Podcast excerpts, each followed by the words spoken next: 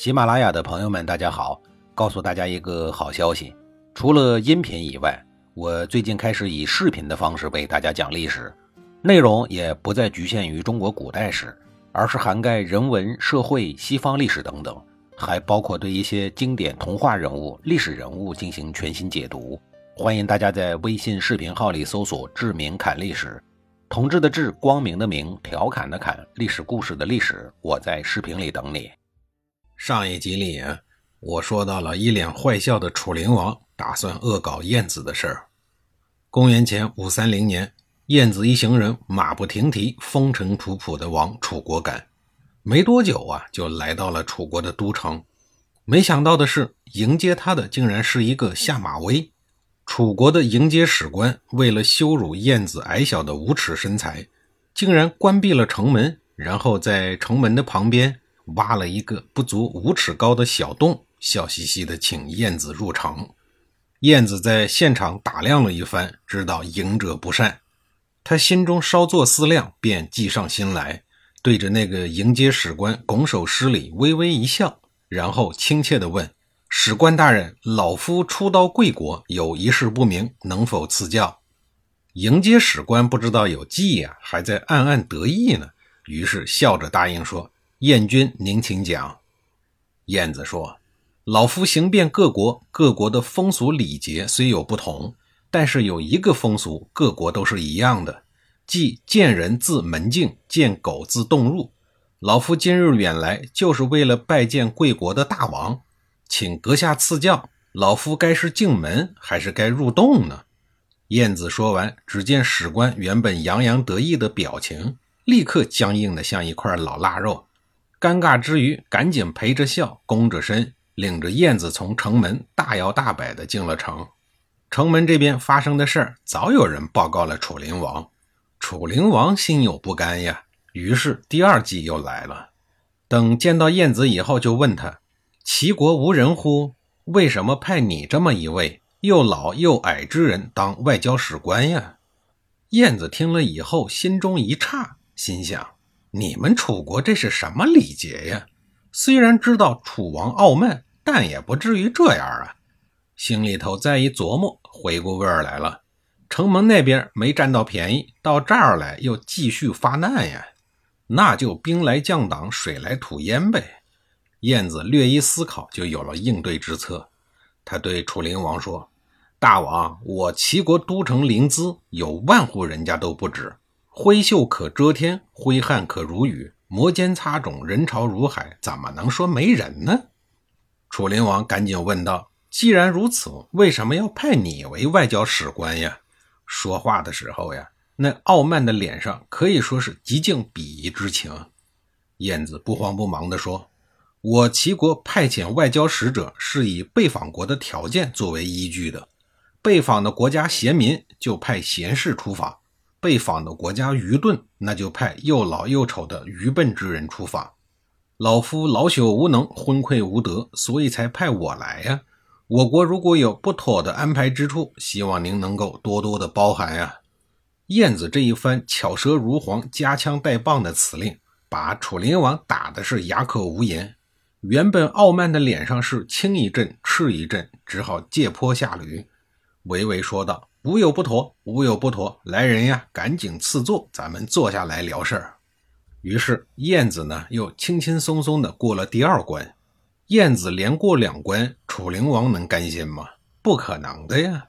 天色已黑，又到了该吃饭喝酒的时刻。酒酣之时，忽然看见一个武士押着一个五花大绑的人从酒桌之前经过。大戏的主角楚灵王高声喝问：“且慢！”所押何人啊？配角武士弓着身，高声的回答说：“窃贼。”楚灵王气势汹汹的再问：“何处人士啊？”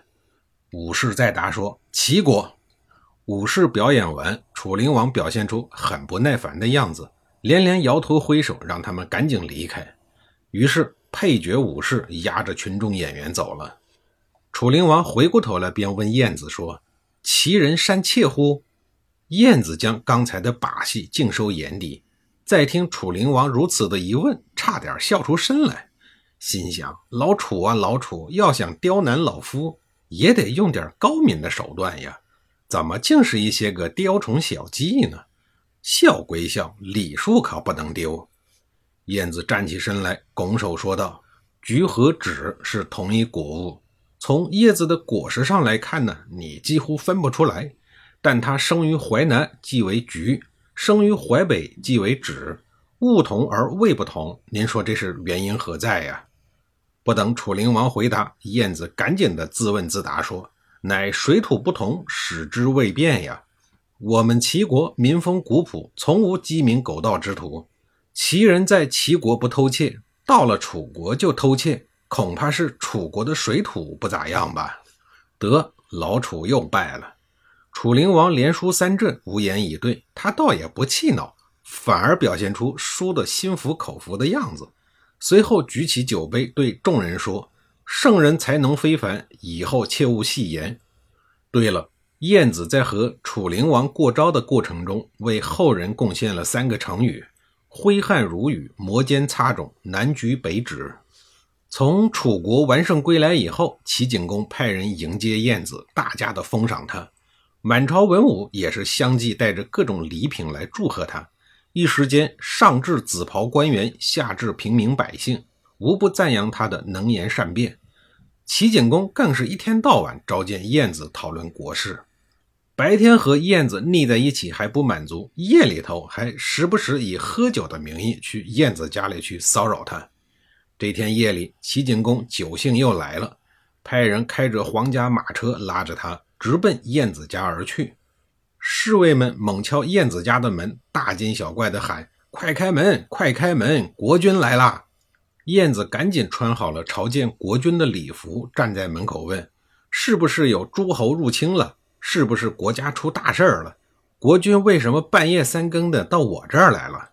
三问之下，一旁的齐景公讪讪地说：“酒味香，音乐美，愿与先生共乐之啊！”燕子面无表情地说。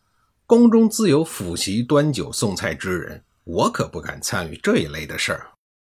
齐景公知道晏子为人刚正，见他扫了自己的面子，也没敢强说什么，免得自讨没趣。于是给自己打了个圆场，对随从们说：“那咱们就去穰居将军家喝吧。”侍卫们又去敲穰居将军家的门。穰居听说国君来了，全副武装，如临大敌，恭恭敬敬地站在门口。穰居的开场白呢，还是燕子的那一套？诸侯兴兵入侵了吗？大臣有叛乱的吗？国君为什么半夜三更的跑到我这儿来了？齐景公也没什么新鲜的，同样的套路说：酒味香，音乐美，愿与将军共乐之啊！穰居将军说：哦，宫中自有府席端酒送菜之人，我可不敢参与这一类的事儿。见这俩人都是按套路出牌，不按套路喝酒的主，齐景公甚是无趣。难道这不按套路的酒还真就喝不成了？他犟劲儿上来了，非喝不可。于是吩咐左右，又开着车到大臣梁丘据的家里。侍卫们一敲梁丘据的门，对方听说国君来了，赶紧开门，并亲自奏乐。他左手操瑟，右手拿鱼，陪着齐景公大口的喝酒，大口的吃肉。